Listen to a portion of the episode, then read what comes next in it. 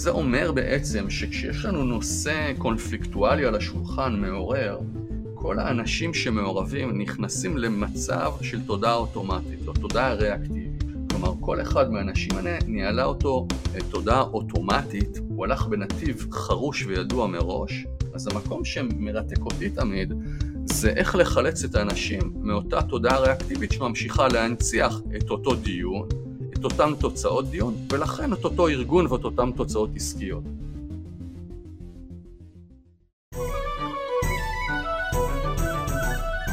ברוכים הבאים לניהול מוצר גרסת הבמאי, בוקר טוב אייר. בוקר טוב בני. ובוקר טוב לאורח שלנו, טל בשן. בוקר טוב, בוקר טוב אייר, בוקר טוב בני. אז תכף טל יציג את עצמו, אבל אה, בואו נזכיר על מה אנחנו מדברים היום. אה, היום אנחנו נדבר על ניהול קונפליקטים, אה, אבל פחות ממקום של משא ומתן, פחות ממקום של איך לפתור קונפליקטים, ויותר אנחנו רוצים לעבור למקום של להבין איזה תהליכים לא מודעים עומדים מאחורי קונפליקטים האלה, בעצם לעזור לנו כמנהלי מוצר להבין את כל הרבדים שעומדים מאחורי קונפליקטים שאנחנו ביום יום מתנהלים, אבל כמובן לפני הכל, טל תציג את עצמך. אז לי קוראים טל בשן, אני אה, מייסד בית הספר למנהיגות תודעתית ושיטת אה, אימפקט להתפתחות אה, אישית, עושה את זה מ-99, בית ספר שמעביר סדנאות, יש שיאמרו מאוד מאוד מיוחדות, שעוסקים בתודעה, בתשתית התודעה ובקשר בין התוצאות שלנו בחיים ואיכות החיים שלנו לבין חיווטים עתיקים, עמוקים בתוך ה mind שלנו, שלצערי מנהלים אותנו בצורה יומיומית אה, והחיבור לפודקאסט הזה כמובן שמנהלים אותנו גם בקונפליקטים מול אנשים. וגילוי נאות קצת, אז אני עשיתי כמה סדנאות אצל טל, משם אני מכיר אותו, וגם אה, אה, לימור, שהיא הבת זוג שלי, עושה איתו את הפודקאסט, סליחה זה לא מה שהזמנתי, שמדבר למי שיעניין אותו הנושא פה, אה, וירצה קצת יותר להעמיק במודעות, אז יכול ללכת להקשיב לפודקאסט, אה, אבל בזה אה, סיימנו את הצדדים האחרים ונצלול לתוך הפרק. אז בפרק 42 אה, דיברנו עם מיקה על אה, התפתחות אישית ככלי להתפתחות מקצועית. אה, ואני חושב שהפרק הזה הולך מאוד מאוד להתחבר, ואנחנו הולכים יותר לקטול לנושא הזה, ואנחנו הולכים לעשות את זה דרך הבנה של קונפליקטים ומה הזרמים הקרקעיים שנמצאים מתחת לקונפליקטים, ואנחנו כמנהלי מוצר אמורים לדעת איך לנהל. אז אולי טל, אבל לפני שאנחנו צוללים לקונפליקטים, בוא תסביר קצת, אתה יודע, כי ניתן רקע למאזינים, מה זה, מה זה מנהיגות תודעתית? תראה, מנהיגות תודעתית עוסקת ברעיון הזה, אה, או בשאלה הבסיסית, האם הבחירות, ההתנהגויות והרגשות שלנו אה, בוחרות אותנו, או שאנחנו בוחרים אותם.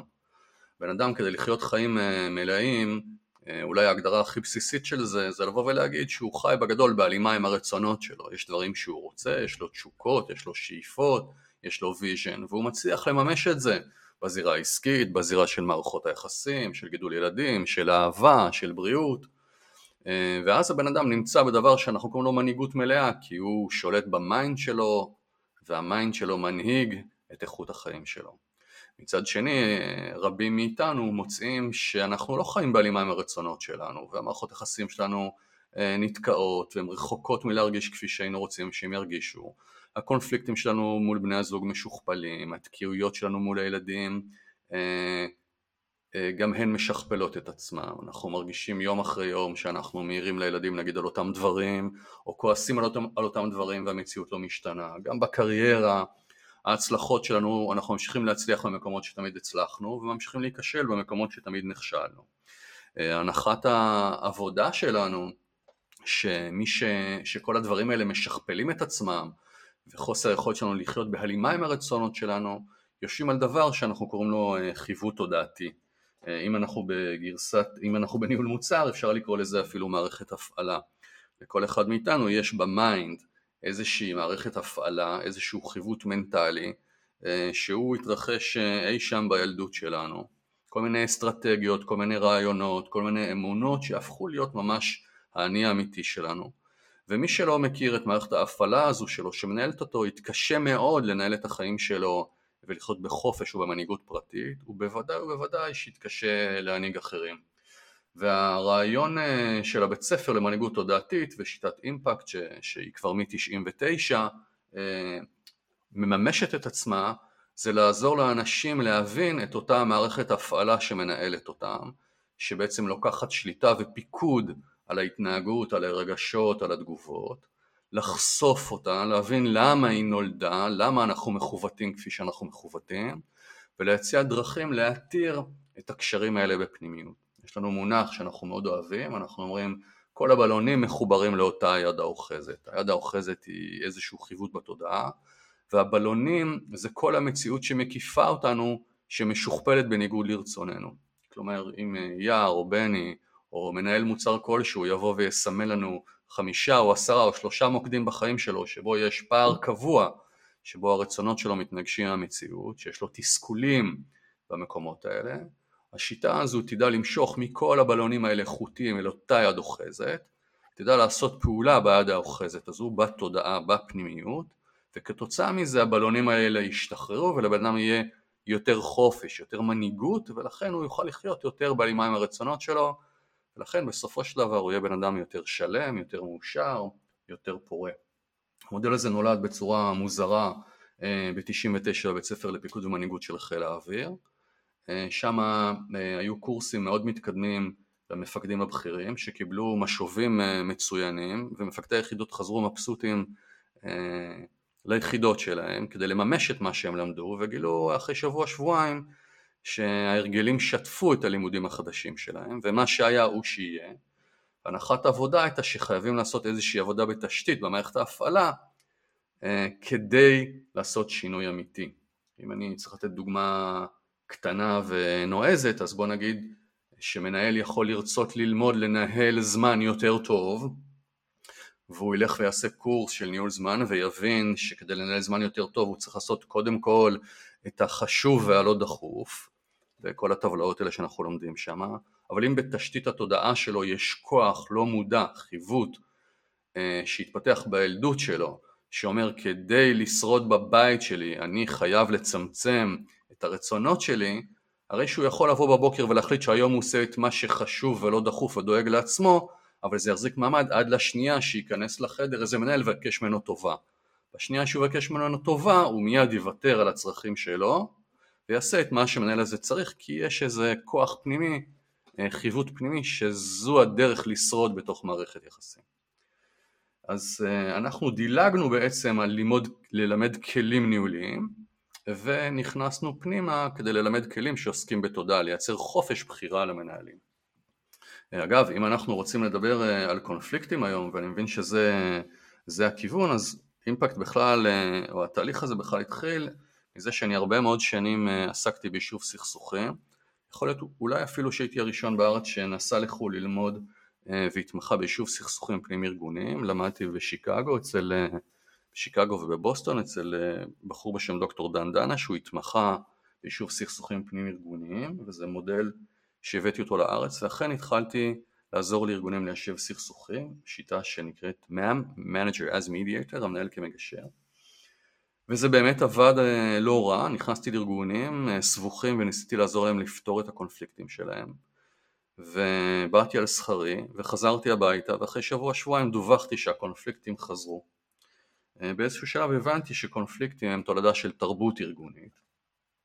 תרבות ארגונית היא תולדה של סגנון ניהול וסגנון ניהול הוא, מבנה, הוא, הוא תלוי במבנה האישיות של המנהיג.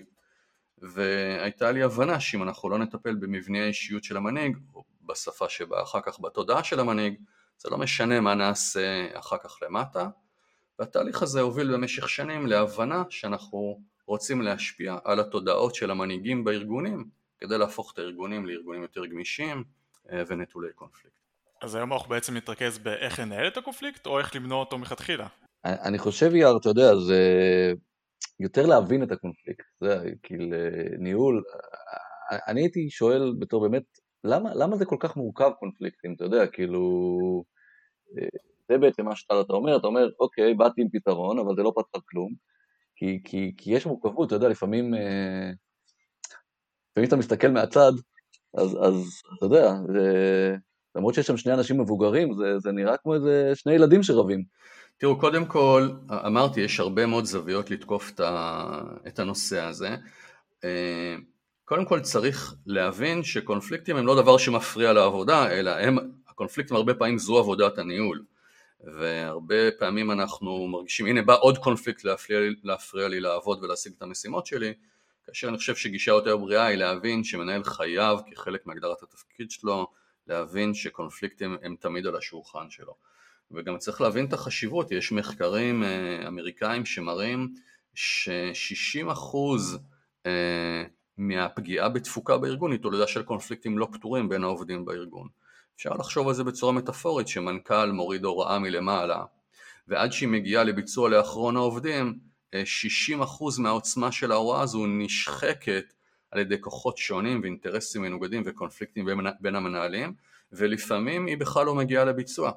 אם הולכים גם למקום של אה, התפטרויות, תדעו לכם שגם שם יש מחקרים שמראים שרוב האנשים שבוחרים לעזוב מיוזמתם את הארגון עוזבים בגלל קונפליקטים לא פתורים שיש להם עם הקולגות שלהם. אנשים לא מתפטרים מארגון, הם מתפטרים מהסביבה הלא הרמונית שלהם. זה קודם כל צריך להמריץ אותנו אה, לקחת מאוד מאוד ברצינות אה, את העניין של הקונפליקטים, גם אם נבין שלהחליף עובד שעזב מיוזמתו עולה לנו הון בגיוס, בהכשרה, בפיטורין, הרי שהרעיון הזה של אה, יישוב סכסוכים חייב לעלות לסדר הראש. עכשיו תראה בני, יש פה שתי זירות, אחת מהן מטופלת כבר הרבה מאוד שנים בעולם הארגוני, כשמתייחסים לקונפליקטים, ואחת שהיא מוזנחת לחלוטין. הזירה שכבר יודעים לטפל בה, אה, לדעתי כבר 20 שנה, היא הזירה של הקונפליקט כאשר הוא מנותח בכוחות ענייניים, כלומר אינטרסים. מכירים כבר את השפה הזו שלמנהלים שונים יש עמדות שונות בנוגע לאיזשהו רעיון, והם מנהלים משא ומתן תחרותי, מה שנקרא Zero Sum Game, ומגיע המגשר המקצועי או המנהל בעל מיומנויות הגישור, והוא ממיר את האינטרסים של, ה, של הצדדים הניצים, אה, הוא ממיר את העמדות שלהם לאינטרסים שאיתם ועליהם ניתן לנהל משא ומתן. סיפור אה, התפוז המפורסם, אה, ההוא רוצה את הקליפה, ההוא רוצה את המיץ, ואנחנו מסוגלים לייצר משא ומתן על בסיס אינטרסים שמיישב את הקונפליקטים, כל אחד בסוף מקבל מענה על חלק או על מירב האינטרסים ומוותר על העמדות הלוחמניות שלו. אה, זה נקרא זופה, Zone of Possible Agreement, אנחנו מייצרים זופות כאלה, מייצרים ישיבת גישור, מקשיבים לצדדים, נותנים להם לעשות ונטילציה, מעבירים אותם מעמדות אה, רגשיות, לוחמניות, לבטא את האינטרסים שהם צריכים למלא, והמנהל או המגשר המקצועי עובד בלייצר מסמך או הבנות שמממשות כמה שיותר מהאינטרסים האלה, וככל שהאינטרסים האלה ממולאים, אז המנהל חי בשלום עם עצמו. זו זירה שכבר מטופלת, ויש לא מעט אנשים שיודעים לעבוד. אז uh, במה בעצם הקונפליקטים של מנהלי מוצר הם שונים מקונפליקטים אחרים בארגון? יש אה, קונפליקט שיכול להתרחש בין אה, אנשי R&D לאנשי R&D ובין marketing לבין sales. איפה מגיעים המאפיינים הייחודיים לניהול מוצר והקונפליקטים שהוא מייצר או שהוא שותף בהם? טוב, אתה יודע, זו שאלה פחות לטל, אולי קצת יותר אה, אליי. אה, אז אני אתן קצת אה, איזה רקע ככה לטל, ואולי הוא יוכל להתייחס.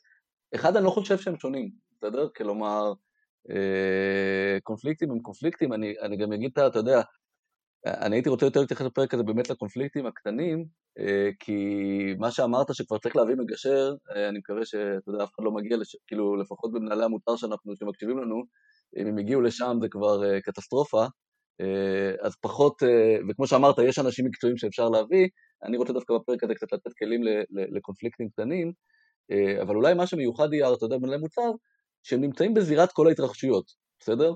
כלומר, הם אה, מול הלקוחות ומול הפיתוח אה, ומול הבדיקות ומול השיווק, ובגלל שהם נמצאים במרכז אני חושב שהם חווים הרבה הרבה יותר קונפליקט, כלומר הם חווים בשני מקומות קונפליקטים, הם גם חווים הרבה יותר קונפליקטים כעצמם, בסדר? עכשיו יש לי קונפליקט מול הפיתוח שאני צריך להתמודד איתו, אולי ניתן כמה דוגמאות, והם גם נמצאים במקום שהרבה פעמים נדרשים לגשר בין קונפליקטים, אפילו שאין להם את ה... אה, אתה יודע, את ההכשרה המקצועית שיש לטל, אה, אתה יודע, הרבה פעמים הם, הם, הם הסמכות הרכה שאמורה לגשר על איזה קונפליקט אה, בין איש הבדיקות לפיתוח, או בין איש פיתוח לאיש פיתוח אחר, אז, אז הם חיים הרבה יותר את הנושא הזה. אני משער שיש גם את העניין של ניהול ללא סמכות, שזה הרי גם כן נדבך מאוד, מאוד עיקרי בתפקיד של ניהול מוצר. אתה בא באמת באינטראקציה עם הרבה מאוד גורמים שונים בארגון, שאתה אמור להשפיע עליהם, אבל אין לך באמת סמכות ניהולית עליהם. תראו רגע, אני לא רוצה לפגוע בחגיגה. אני לא חושב שיש הבדל מהותי בין קונפליקטים של ניהול מוצר לבין קונפליקטים של אנשים בארגונים אחרים או בתפקידים אחרים. ברור שהעובדה שאתה נמצא בסנטר של ההתרחשות מביאה אליך הרבה קונפליקטים וקונפליקטים מסוגים שונים אבל קונפליקטים מיוצרים על ידי בני אדם ואני חושב שלפחות מה שאני יכול להביא אה, לתוך הפודקאסט הזה זה את המימד האנושי של הקונפליקטים, פחות את המימד בהטייה למקצוע או לתפקיד כזה או אחר. וזה לצורך העניין השביל שהייתי רוצה לקחת. תראו, מקודם דיברנו על קונפליקטים שהם אה, קשורים בעמדות שאנחנו ממירים אותם לאינטרסים. ואני רוצה רגע לקחת את זה למקום הזה של הבית ספר, למקום של המודעות. קודם כל, בוא רגע נבין עוד מחיר אחד ואז אני אתחיל לצייר איזשהו נתיב איך אפשר לצאת משם. בוא נבין מה זו תודעה מכוותת, מה זה תודעה ריאקטיבית שאנחנו מדברים עליה, למה בקונפליקטים יש תודעה ריאקטיבית ואיך אפשר לצאת ממנה. ניקח לצורך העניין מנהל מוצר שיש לו איזה ישיבת עבודה קבועה, אה, סגל קבוע שאיתו אה, הוא יושב, ונגיד שבישיבה הזאת נזרקת דילמה בעייתית, איזשהו תפוח אדמה לוהט אה, לשולחן הדיונים, ונניח שהחברים בשולחן הזה ומנהל המוצר הם כולם ותיקים. סביר מאוד להניח שמנהל המוצר ידע לנחש ברמה מאוד גבוהה של ודאות מה, איזה דינמיקה תתפתח סביב השולחן הזה. כלומר, מי יפעיל את מי, מי יעצבן את מי, איזה דיאלוגים יתרחשו, איזה רגשות יצופו, וסביר מאוד להניח שאותו מנהל מוצר יוכל אפילו לנחש ברמה מאוד גבוהה של ודאות מה תהיה התוצאה של הישיבה הזאת.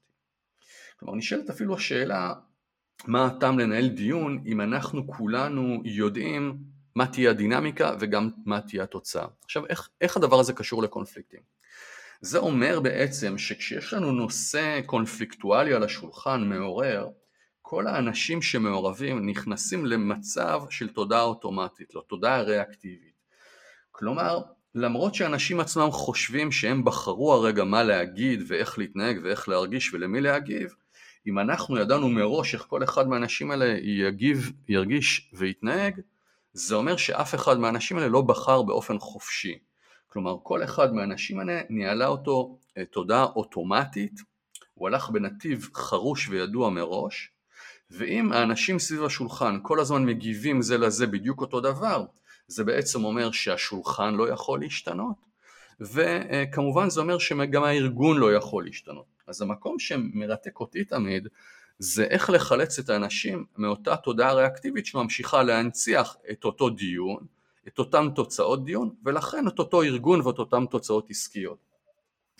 ובעיניי דווקא קונפליקטים הם הזדמנות נהדרת להבין את הריאקטיביות הזו, את התודעה השפוטה האוטומטית הזאת שכל הזמן ממחזרת את עצמה, ואני חושב שקונפליקט במקום הזה אם אנחנו ניתן אה, איזה טיפ פה בתוך הפודקאסט כזה, איך לצאת מהלופים האלה, זה יכול להיות חוויה אה, מאוד מעניינת עבורנו. אני אולי, אתה יודע, אני אולי אתן דוגמה, אתה יודע, דוגמה מחיי היום-יום שלי, בסדר? כדי להמחיש, ומשם טל תוכל לקחת את זה. לי יש מישהו בארגון, מדבר הרבה עם לקוחות, וכל הזמן יש לו רעיונות טובים, בסדר? הוא אחד ה... בסדר? והוא פחות או יותר פעמיים ביום אה, רושם לי, כן, הנה, חייבים לעשות את זה, חייבים לעשות את זה. אתה יודע, וכשאני נכנס איתו, אז קודם כל, בצורה שהוא רושם, אני אגיד, זה מקפיץ אותי ישר. תכף נסביר גם למה. אה, ואחר כך לוקח לי זמן לפרק, עוד פעם, היות ואני מודע לעצמי, אז, אז אני מפרק את זה, והסיבה, מה שקורה, הוא בעצם אומר, הכל מבחינתו דחוף באותה מידה, אתה יודע, היה ידועה שלנו כמנהלי מוצר, אבל כשאני מנסה, אה, אתה יודע, לפרק איתו, כי, כי, ולקבל ממנו את העזרה של איך לתעדף, בגדול, אז אתה יודע, לא יודע, אני, אומר לי, אני לא יודע לעשות את זה, מבחינתי הכל דחוף, תספור את זה, כן? אה, ואז יוצא שהרבה פעמים ההרגשה היא שכאילו, שלמרות שאני נותן, עושה הרבה דברים שהוא מבקש, ההרגשה שלו זה שהוא לא מקבל. עכשיו, בתוך הריאקציה שלי, עוד פעם, בגלל שאני עברתי כבר תהליך ואני יודע, כלומר, אה, אז, אז הסיבה אה, שאני מוקפץ זה כי הוא לא רואה אותי, בסדר? הוא לא רואה את הקשיים שאני חווה עם כל התעדוף, זה אישו שלי בחיים בכלל, בסדר? אז, אז, אז, אז אני אומר, אם, אם הייתי פחות מודע, אז, אז, כנראה שהייתי רב איתו על בסיס יומי. Uh, עכשיו זה רק uh, מקפיץ לשנייה, אני נזכר ואני, ואני לומד לטפל בו, כן? אה, אבל זה דוגמה, דוגמה לקונפליקט, שאם אתה לא מודע, כבר כנראה שהייתי, אתה יודע, הורג אותו. מעולה. אז בואו ניקח את הדוגמה הזו ונעבוד איתה. קודם כל, כדי להבין שקונפליקט הוא תולדה של תודעה, אנחנו צריכים רגע להבין שלמשל יש עוד אנשים שעובדים עם, זה, עם הבן אדם הזה שבני דיבר עליו, והם לא חווים את החוויה הזאת. כלומר, אנחנו קודם כל חייבים לקבל שהחוויה הקונפליקטואלית היא חוויה סובייקטיבית והיא תלויה באיך ה mind שלי האוטומטי מפרש את מה שהתרחש בחוץ. כי אם יש בן אדם אחד שמחלץ ממני כעס והוא לא מחלץ מהאדם האחר כעס, זה יהיה מאוד מאוד טיפשי להמשיך להאשים את האדם האחר במה שאני מרגיש.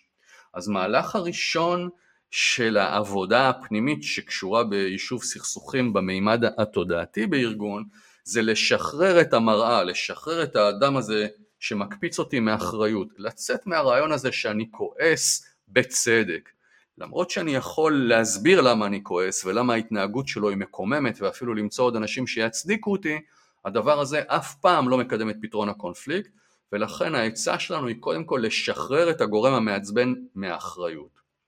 המהלך השני, בני פה כבר עשה אותו כי הוא uh, תלמיד מכונן, הוא להתחיל לשאול את עצמי איזה משפטים רצו לי בראש כשהבן אדם הזה פעל את הפעולה שלו. אני שמעתי את הבן אדם הזה אומר חייבים לעשות את זה, חייבים לעשות את זה, צף בי כעס, הכעס הזה הוא תולדה של איזשהו משפט פנימי שרץ אצלי בראש בלי ששמתי לב. המשימה הראשונה שלנו היא לשבת עם נייר ולהתחיל לתמלל בסלואו מושן את המשפטים שרצו לנו בראש כתוצאה מהפעילות של, ה, של הבן אדם הזה, של המראה, של הזולת המקומם. בני אה, אומר, הוא לא לוקח אחריות, אני לא יודע מה לעשות עם זה, הוא מצפה ממני שאני אעשה את הכל אה, בשיא הזה, ואז אנחנו אומרים, אוקיי, המשפט הזה שאני, המשפטים האלה שאני כרגע אמרתי רשומים לי על נייר. איזה רגשות הם מעוררים? ואני אומר, כשכל המשפטים האלה נמצאים על הנייר, עולה בי תסכול. אנחנו אומרים, אוקיי, תסכול ממה? תסכול מזה שלא רואים אותי, זה לא משנה מה אני עושה, אני לא זוכה להכרה בקושי שלי, במאמץ שלי, בנתינה שלי. והחוויה שנולדת לבני בתוך הדבר הזה היא חוויה של חוסר אונים. כלומר אנחנו משחקים משחק שיש לו שני כובעים, אנחנו פעם אחת כותבים את הטקסטים שרצים לנו בראש, פעם שנייה אנחנו כותבים איזה רגשות צפים לנו כתוצאה מהטקסטים האלה ואנחנו עושים את זה עוד פעם ועוד פעם ועוד פעם עד שאנחנו מצליחים להגיע לרגש הכי בסיסי שאנחנו מסוגלים לממש אותו, במקרה הזה חוויית חוסר אונים שלא רואים אותי. זו עבודה מורכבת אבל התמורה שלה היא אדירה. וזה כבר שלב שבו אנחנו מה שנקרא אצלנו בבית ספר משחררים את המראה. הדבר הבא שאנחנו עושים, אנחנו שואלים שאלה עוד יותר מאתגרת, אנחנו אומרים החוויה הזו שרשמתי, חוויית חוסר האונים מזה שלא רואים אותי ולא מבינים את המאמץ שלי ואת הקושי שלי ואת הסבל שלי, האם החוויה הזו מוכרת לי מההיסטוריה המאוד רחוקה שלי? כי שם יושבים החיווטים שלנו. עכשיו פה רגע צריך להבין משהו קצת יותר מורכב, כל בן אדם מבוגר, גם אם זה נשמע כרגע קצת תלוש, יש לו איזו שאיפה לא מודעת מאוד עמוקה, והשאיפה הזאת היא לא לחוות חוויות כואבות ותסכולים וקשיים מהילדות. וכשיש מישהו בחוץ שעושה פעולה שבאופן לא מודע מקדמת אותי, זורקת אותי אחורה להרגיש רגשות שאני מאוד מאוד רוצה לא להרגיש, האינסטינקט האנושי הלא מודע הוא לכעוס ולתקוף את האדם, את המראה, שמעולל לי את הדבר הזה. זו נקראת תודעה ריאקטיבית. תודעה ריאקטיבית, המשימה שלה היא לתקוף את האדם בחוץ, כדי למנוע ממני להרגיש רגשות שאני לא מעוניין להרגיש. ממש מכניזם אוטומטי. אבל עם כל כמה שזה מאוד אה, ילדותי, גם פה תמונה, או פה טמון הפתרון של הדבר הזה. כדי לעבור מתודעה ריאקטיבית שכל המשימה שלה היא לא להרגיש משהו על ידי תקיפה של האחר, אנחנו צריכים לעשות איזשהו שינוי בחיווט, אנחנו קוראים לדבר הזה פעולה הפוכה להרגל. במקרה הזה בני כ- כ- כדוגמה צריך פעם אחת לשאול את עצמו מאיפה התחושה הזאת מוכרת לי בילדות, ומן הסתם יש לו תשובה, תהיה לו תשובה שאומרת אני כילד חוויתי לא פעם תסכול, שלא משנה מה אני עושה ואיזה מאמץ אני עושה, אה, לא רואים אותי, ממשיכים לכעוס עליי ולהיות לא מרוצים ממני, למרות שאני עושה כמיטב יכולתי. ועכשיו אנחנו נכנסים לשני ממדים שדורשים רמה גבוהה של התבוננות והם גם מאוד מאתגרים אבל באמת האפקט שלהם הוא אדיר. אם עד היום בני או החלק הילדי של בני עשה כל מה שהוא יכול כדי לא להרגיש את הרגשות האלה, כדי לברוח מהם כי הן מאיימות עליו, הרי שעכשיו הפעולה שבני צריך לעשות, הפעולה שבני רוצה לעשות כדי לצמוח, זה דווקא להגיד אני אתן לעצמי דקה במשרד לשבת ולתת לרגשות האלה מקום בתוך הגוף שלי. אני נותן רגע לדבר הזה שאני בורח ממנו כל החיים, לתסכול הזה, לחוסר האונים הזה, מקום.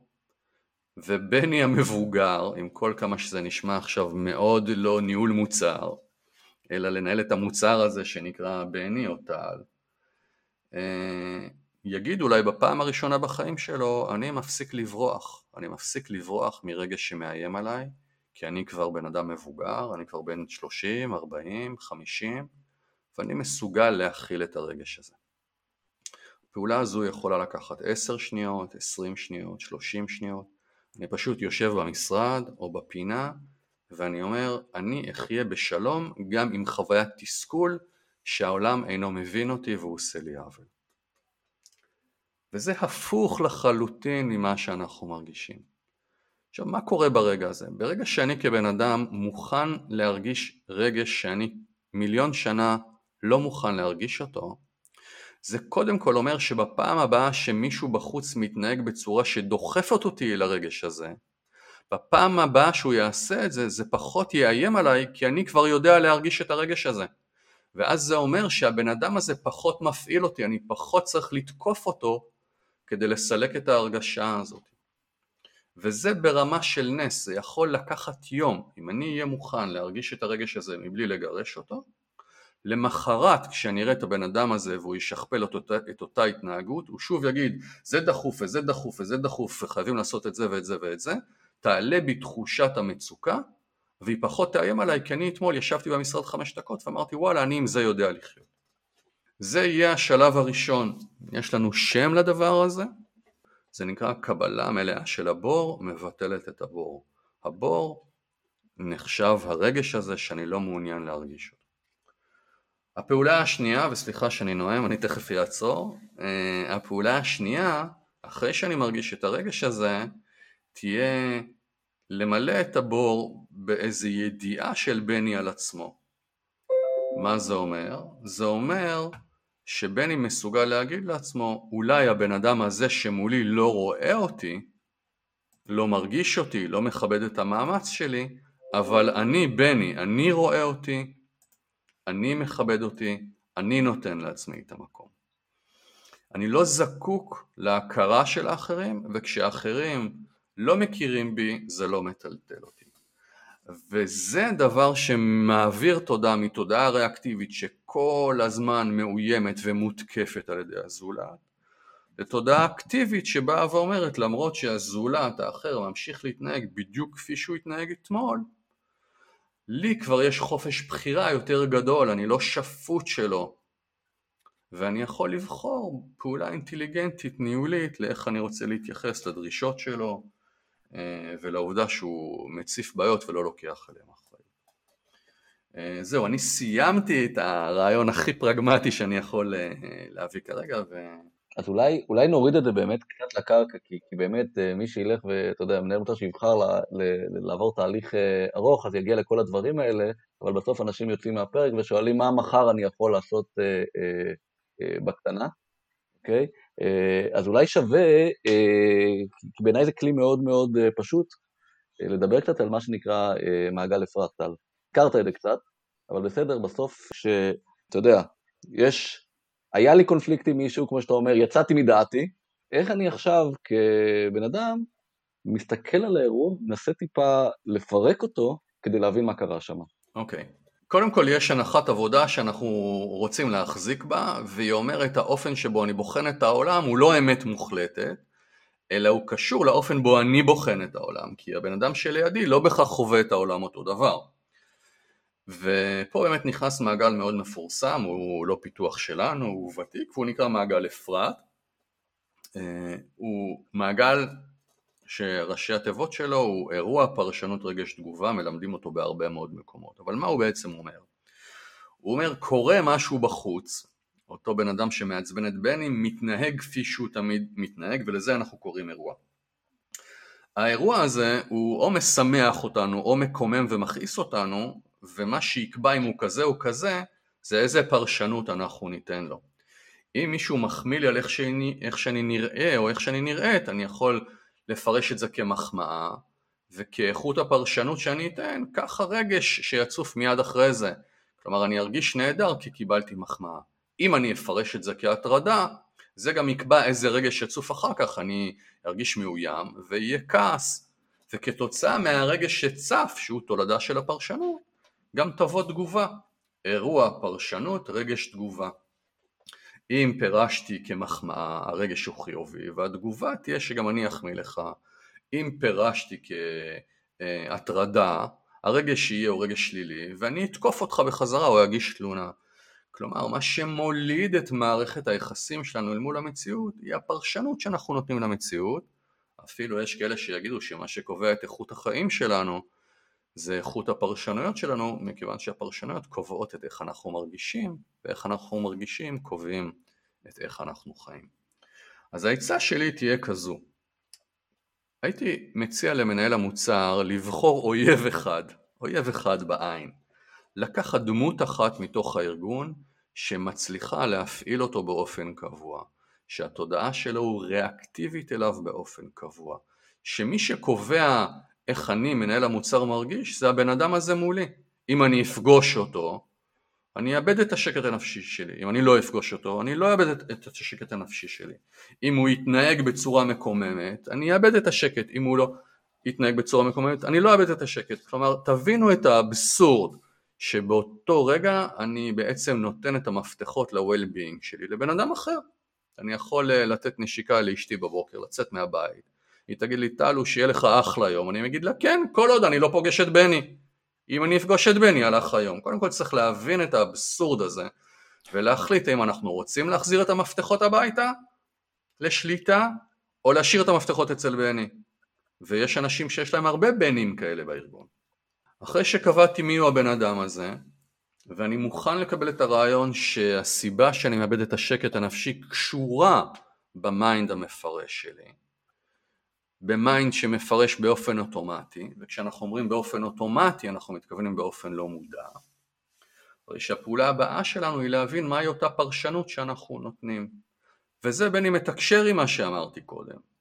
אני פשוט לא השתמשתי בטרמינולוגיה של מעגל אפרת, זה אומר שאני רגע עוצר ולוקח את המחשבות שלי ופורס אותן בסלואו מושן על נייר, כי פרשנות אוטומטית מתרחשת מאוד מאוד מהר, היא לא מודעת. כי בני, כשאתה דיברת לבן אדם הזה, אתה כעסת עליו שהוא אומר שחייבים לעשות את זה, לא הצלחת בפעם הראשונה להאט ולהגיד טוב הוא לא רואה אותי.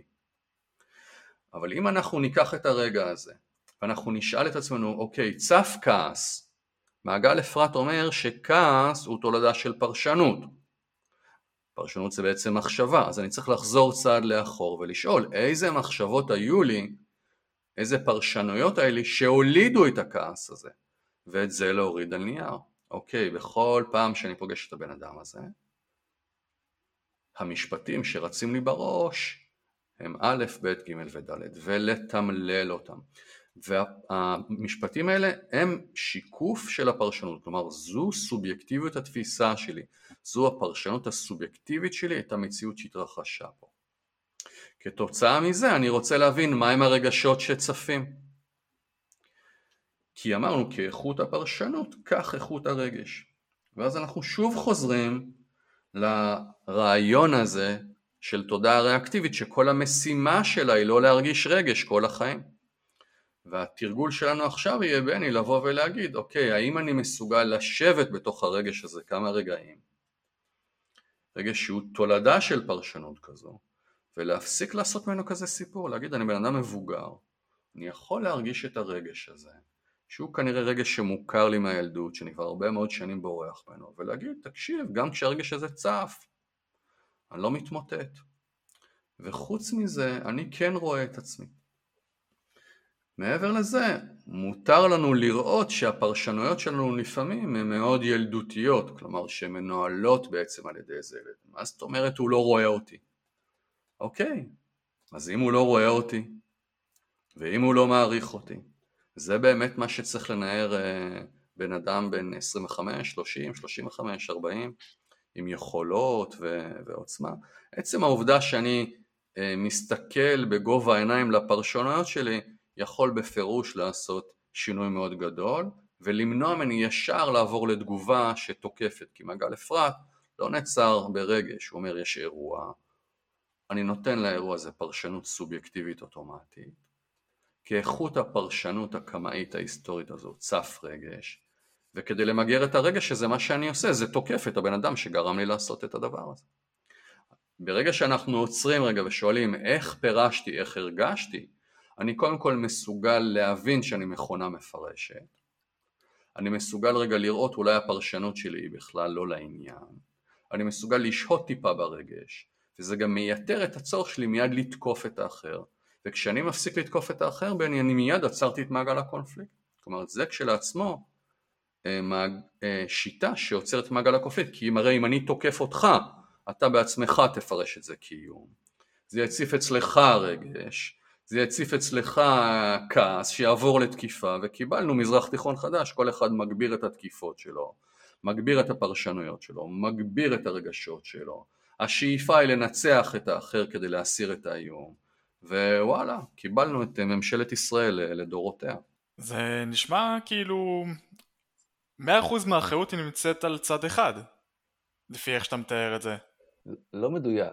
אה, כאילו, ברור שהאחריות היא בשני הצדדים, ואולי טל לא יזכה, אבל כמו שהוא אמר כרגע בסוף, על המעגל אפרת שלי יש מעגל אפרת של האחר ואנחנו מפעילים אחד את השני. השאלה, מי, ה... מי הילד הבוגר, ואתה יודע, במיוחד אנחנו כמנהלי מוצר שעובדים מול אה, מפתחים שהם לא תמיד הם מפתחים אנשי בדיקות שאולי הם פחות רכים, אתה יודע. אה, אז הרבה פעמים הציפייה מאיתנו להיות הילד הבוגר, אוקיי? אז השאלה מי מתחיל לצאת משם, אוקיי? אה, הכי טוב אם כולם עושים תהליכים וכולם מבינים מה מפעיל אותם, אבל בעצם המסר שלנו פה למי שמקשיב זה, אוקיי, מה הוא יכול לעשות, בסדר? כי אנחנו לא יכולים לגרום לאחרים להשתנות, אה, אבל מה אנחנו יכולים לעשות שיתחיל לעשות איזה שינוי. אז אם בתוך קונפליקט בעצם, אתה יודע, כשאנחנו בדיון עם מישהו אחר, אז יש, את ה, יש תמיד את ה... אם, אם נצא רגע מהפרק, יש את החלקים המאוד פרקטיים, נכון? ש, שכולם מכירים, כאילו, בוא תבין מה הרצונות של הבן אדם האחר, אה, אל תבוא, כי, כי, כי, כי נוסף על כל מה שאתה אמר, אנחנו באים עם הרצונות שלנו לדיון, נכון? אז, אז חלק מ, מלסדר את הדברים זה להסתכל עוד לפני הדיון אה, עם מה בא מישהו אחר. אז זה ב-level הטכני, זה כבר מסדר. אבל פה בעצם מה שאנחנו עושים זה מוסיפים ממד רגשי, אומר בוא ננסה להבין, אוקיי, היות ואצל רוב האנשים, גם אצלנו, גם אצל אחרים, אירוע גורר תגובה בלי כל מה שבאמצע, כי, כי זה קורה בתת מודע, בוא ננסה להבין איך כל אחד מאיתנו אה, מופעל. ואז אולי אם נבין, זה, זה אומר, וקודם כל כלפי עצמי, אוקיי? שזה הדבר הכי טוב, כי אם אני מבין איך אני מופעל, אני יכול להימנע מזה, אה, אבל זה גם ניתוח אחרים לדעתי, כאילו, כי אם אני אה, אתה יודע, יכול לנסות לנחש אה, איך מישהו אחר מופעל, דרך אגב, יכול להיות בכלל, דרך אגב, אה, יש קונפליקט שהוא בכלל לא אני בצד, נגיד אני, יש לי שני אנשים, חדר פיתוח ובדיקות ויש ביניהם קונפליקט. אם אני אצליח לקרוא קצת איך אחד מהם מפעיל את השני, יכול להיות שאני יכול, כאילו, אני כמובן לא יכול לבוא להגיד להם את זה בפנים, אבל, אבל אני יכול uh, לנסות uh, קצת להיות יותר רע ולהבין איך לעזור להם, כי אני מבין מה מפעיל אותם, ולא רק ה-level הגשמי שרואים. כן, תראה, אה, יאר, השאלה שלך של 100% אחריות היא מעניינת. קודם כל, אנחנו לא מזכים את האחר ואומרים ההתנהגות שלו היא טובה או לא טובה, יש הרבה פעמים התנהגויות שהן לא לגיטימיות, שהן לא לעניין, ואנחנו רוצים לשנות אותן. השאלה, האם ההתנהגויות האלה מפעילות אותנו רגשית? כשהן מפעילות אותנו רגשית, הסיבה שאנחנו תוקפים את ההתנהגויות האלה היא לא סיבה ניהולית קונקרטית שיש בה מנהיגות, היא סיבה שקשורה לזה שאני חווה חוויה רגשית בלתי נסבלת.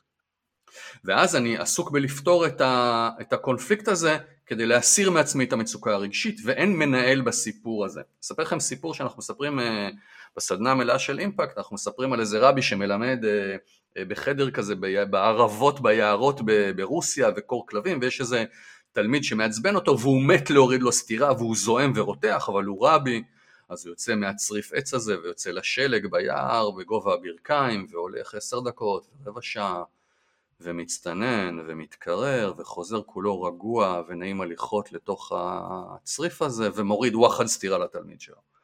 אז הוא אומר לו תגיד מה, מה קורה למה בכל זאת נתת לו סטירה? הוא אומר לו תראה מקודם רציתי לתת לו סטירה כי הוא עצבן אותי עכשיו נתתי לו סטירה כי הגיע לו ואני צריך לחנך אותו. כלומר השאלה שלנו לא, אנחנו צריכים לעשות הפרדה האם אנחנו בוחרים את הפעולה או שהפעולה בוחרת אותנו. כשאנחנו לא מאוזנים רגשית זה אומר שהאחר ניהל אותנו. כשאנחנו מאוזנים רגשית אנחנו יכולים לפתור את הקונפליקט כי את הקונפליקט הזה צריך לפתור ויכול להיות שצריך להעניש ויכול להיות שצריך למשמע ויכול להיות שצריך להעמיד במקום, הכל יכול להיות ויכול להיות שגם צריך לפטר, אבל אז אני נמצא במה שאנחנו קוראים לו תודעה אקטיבית, תודעה בוחרת שאינה מופעלת. עכשיו בני נגע פה בנקודה מאוד מעניינת, בני לקח אותנו למקום של מעגלי אפרת, הם מקומות יותר בסיסיים מהמקומות שדיברתי עליהם מקודם, וזה מאוד חשוב להבין. כשבן אדם כועס עליי ותוקף אותי, זה בפירוש אומר, על פי המודלים הכי מוכרים, זה שהוא תוקף אותי כי הוא או משהו בפנימיות שלו מאוים. ואם אני רוצה להיות מנהל מדהים שלוקח בחשבון את החוויות הרגשיות, צריכה להיות לי סקרנות מאוד גדולה איפה הבן אדם הזה מאוים, כלומר איך הוא פירש את המציאות הזו ואיזה רגשות נולדו לו, נולדו לו כתוצאה מהדבר הזה. בנ... אה, אה, מנהל ש... שכשתוקפים אותו הוא בעצמו חש מאוים והוא לא מבין שהאחר תקף אותו כי הוא מאוים, לא יכול להכיל את הדבר הזה ותוקף בחזרה כדי לא להרגיש מאוים. בן אדם שמבין שבכל פעם שהוא מותקף, מותקף על ידי בן אדם מאוים זה אומר שהוא מפרש את המציאות אחרת, הוא מפרש את התקיפה כפעולה של מצוקה. ואם אני מפרש פעולה של מישהו כביטוי של מצוקה, הרגש שיצוף אצלי הוא גם רגש אחר, הוא רגש של אמפתיה, אולי אפילו חס ושלום חמלה. אז יש לנו שאיפה מאוד עמוקה כן לייצר מנהלים שמסוגלים לא לחוות איום אל מול מתקפה ולשאול את עצמם את השאלה מה גרם לבן אדם שמולי להרגיש את מה שהוא מרגיש וללכת לשורש הבעיה ולצמצם את חוויית האיום אצל השני.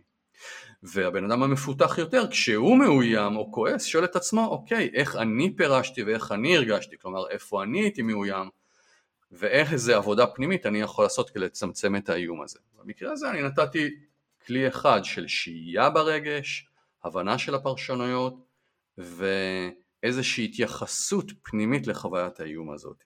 של אני רואה אותי, אני לא חייב להיות מאוים, אה, לשהות בתוך החוויה הזאת וקצת להתרגל אליה ולצמצם אותה. שמע, אני...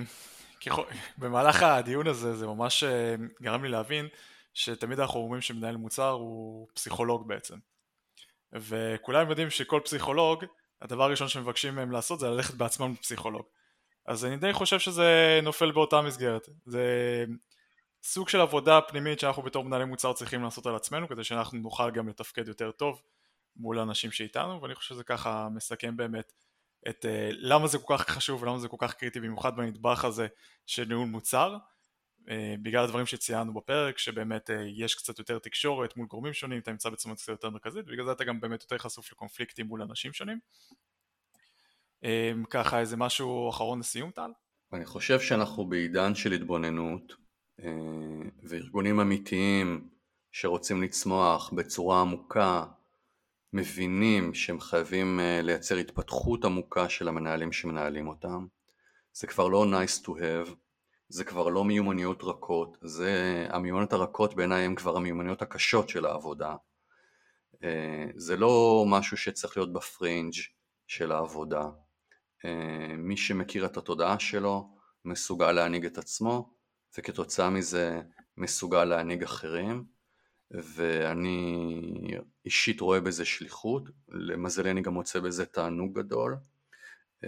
אני חושב שאני מאוד אשמח אם אנשים יחבקו את הרעיון הזה שככל שאני עוצמתי יותר ומבין יותר את המערכות הפנימיות שלי, אני שובר עוד ועוד תקרות זכוכית במערכות היחסים החיצוניות שלי ולכן גם במערכות היחסים העסקיות שלי. יש לנו משפט שאומר שמערכת היחסים שיש לנו עם העולם השתקפות מוחלטת של מערכת היחסים שיש לנו עם עצמי וכשאנחנו משפרים את מערכות היחסים שיש לנו עם עצמנו אה, היחסות, היחס, מערכות היחסים שיש לנו עם העולם העסקי או הרגשי במערכות הפרטיות שלנו אה, ממריא לשמיים. ואני מבחינתי הפודקאסט הזה הוא, הוא הזמנה לעוד ועוד אנשים אה, לעשות את העבודה הזאת, להיות אמיצים, להתבונן פנימה ולעוף בממד הכי אגואיסטי של החיים, פשוט לעוף. כן, אני רוצה באמת להגיד כמה דברים. אז קודם כל, באמת אני מאוד ממליץ לאנשים או, או, או לעבור תהליך או, או, או להתחיל אפילו להקשיב לפודקאסט של טל שנקרא סליחה זה לא מה שהזמנתי. אני אגיד שבאופן אישי לי התהליכים האלה הפכו אותי, זה, אולי הכלי הכי משמעותי, דיברנו על זה גם בפרק 42, שהפך אותי למנהל מוצר יותר טוב, כי הרבה יותר מכל קורס uh, של מוצר, שלא שהוא לא חשוב. Uh, אני אגיד ברובד אולי, אתה יודע, כי המאזינים, השארנו את המאזינים עם זה שקונפליקטים זה תמיד, uh, uh, אתה יודע, הלכנו ישר פנימה למקומות הכי קשים uh, שתודעה, אז בואו נזכור שכמנהלי מוצר, uh, ולא נגענו בפרק הזה, אז, אז אולי פרק אחר, או, או uh, רוב הקונפליקטים, וטל הזכיר את זה בהתחלה, הם קונפליקטים גרועים, לא מוציאים אותנו מדעתנו, הם קורים כל הזמן, uh, ויש כלים אחרים לנהל אותם, בסדר? ולא נגענו בפרק הזה, כי, כי רצינו לצלול למקום שאנשים פחות... פחות מזהים, אבל, אבל יש מקום גם לגעת בסתם, אתה יודע, בקונפליקטים הבריאים שקורים כל יום ויום בעבודה, אה, ואנחנו כמנהלי מוצר אה, צריכים לדעת אה, לנהל אותם טוב, להתמודד איתם טוב, שהם יצאו עם התוצאות הכי טובות, זה משהו שאולי ניגע בפרק אחר. אז אני מבטיח לך נעשה גם פרק על קונפליקטים לא מעצבנים. תודה רבה שאירחתם אותי, אני מקווה ש... שזה היה מעניין. הרעיון לעשות פרק פרגמטי על ניהול קונפליקטים בממדים יותר יומיומיים הוא בפירוש מעניין. אה, יש חומרים מאוד נוחים אה, לעבודה שלא דורשים מיומנות אה, מאוד עמוקה וזה בעיניי רעיון מאוד מעניין. בכל מקרה תודה שהערכתם אותי ופרגנתם. אז טל תודה רבה ולכל המאזינים אז כמובן שאת הפרק הזה ועוד פרקים בעניין אז כמו שבני ציין אפשר למצוא גם בפודקאסט של טל סליחה זה לא מה שהזמנתי וגם יש את הפרק שעשינו כבר ושציינו אותו פרק 42 שהוא גם כן מתחבר לדברים אה, תודעתיים שסקרנו שם. וכמו שאתם יודעים הפרקים שאנחנו מקליטים גם מבוססים על הפידבק שלכם. אז אם אתם באמת יש לכם שאלות או מעוניינים לשמוע יותר פרקים שבאמת ידברו על ניהול קונפליקטים שהם לא מעצבנים אותנו אז תרגישו חופשי לאשר תגובות. ונשתמע בפרק הבא. ביי ביי